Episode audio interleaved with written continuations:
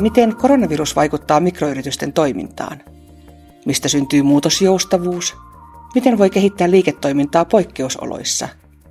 Miten jaksaa mikroyrittäjä? Näissä podcasteissa aitoja kokemuksia, näkökulmia ja vinkkejä.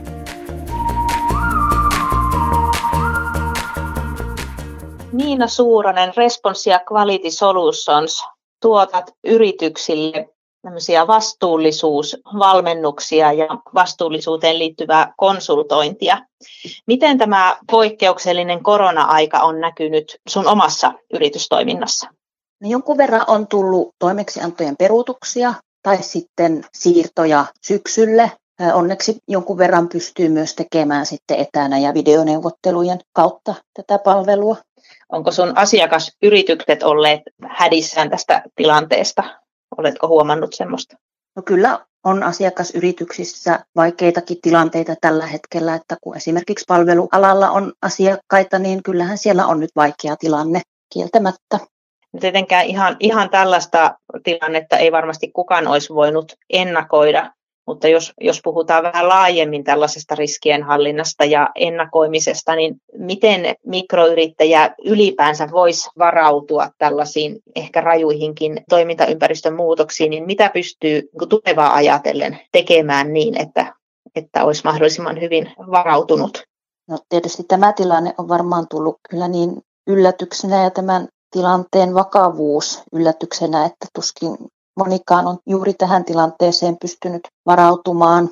Mutta sitten yleisesti, niin kyllä minä suosittelen, että vähintään kerran vuodessa kannattaa pysähtyä miettimään sitä oman yrityksen nykytilaa ja tavoitetilaa ja niitä erilaisia vaihtoehtoja ja skenaarioita siihen, että mihinkä mahdollisesti ollaan menossa ja jos tilanteet muuttuukin, niin mitkä ne sitten ne vaihtoehdot on sitten, että on mietittynä jo varasuunnitelmia sitten myös niihin poikkeaviin tilanteisiin voiko esimerkiksi tämmöisestä digitalisaatiosta, digitaalisista ra- ratkaisuista olla apua tämmöisen vastuullisuudenkin näkökulmasta?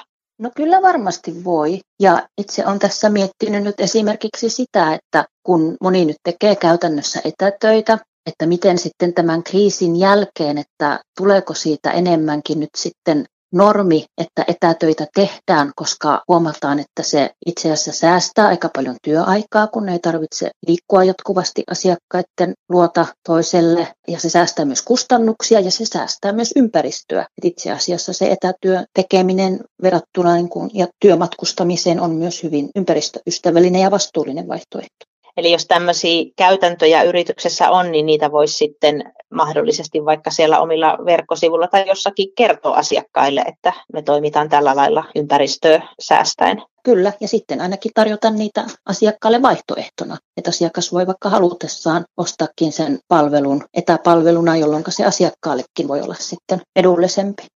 Onko sulla jotain muuta vinkkiä tai kommenttia tähän poikkeustilanteeseen liittyen? No mun mielestä tämä on kun hyvä aika nyt, jos, jos liiketoiminta hiljenee, niin sitten myös kehittää näitä uusia toimintamalleja ja liiketoimintamalleja, josta tämä digitalisaation hyödyntäminen oli yksi hyvä esimerkki. Ja jossakin tilanteessa tämä voi olla sitten myös hyvä vaihtoehto myös levätä.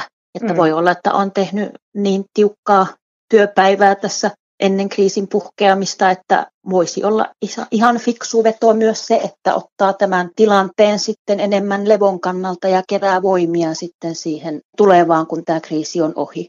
Ja, ja se, mikä minusta on tärkeintä, niin se, että kuitenkin yrittäjä ottaa nyt itse vastuun siitä omasta tilanteestaan ja oman yrityksensä tilanteesta, että päättääkö sitten kehittää uusia tuotteita ja hyödyntää tätä tilannetta sitten siihen tuotekehitykseen ja, ja muuhun vai haluaako minun levätä mutta ehkä se huonoin vaihtoehto olisi se, että vaipuu epätoivoa ja masennukseen ja käyttää ne voimavaransa sitten tähän tilanteesta murehtimiseen.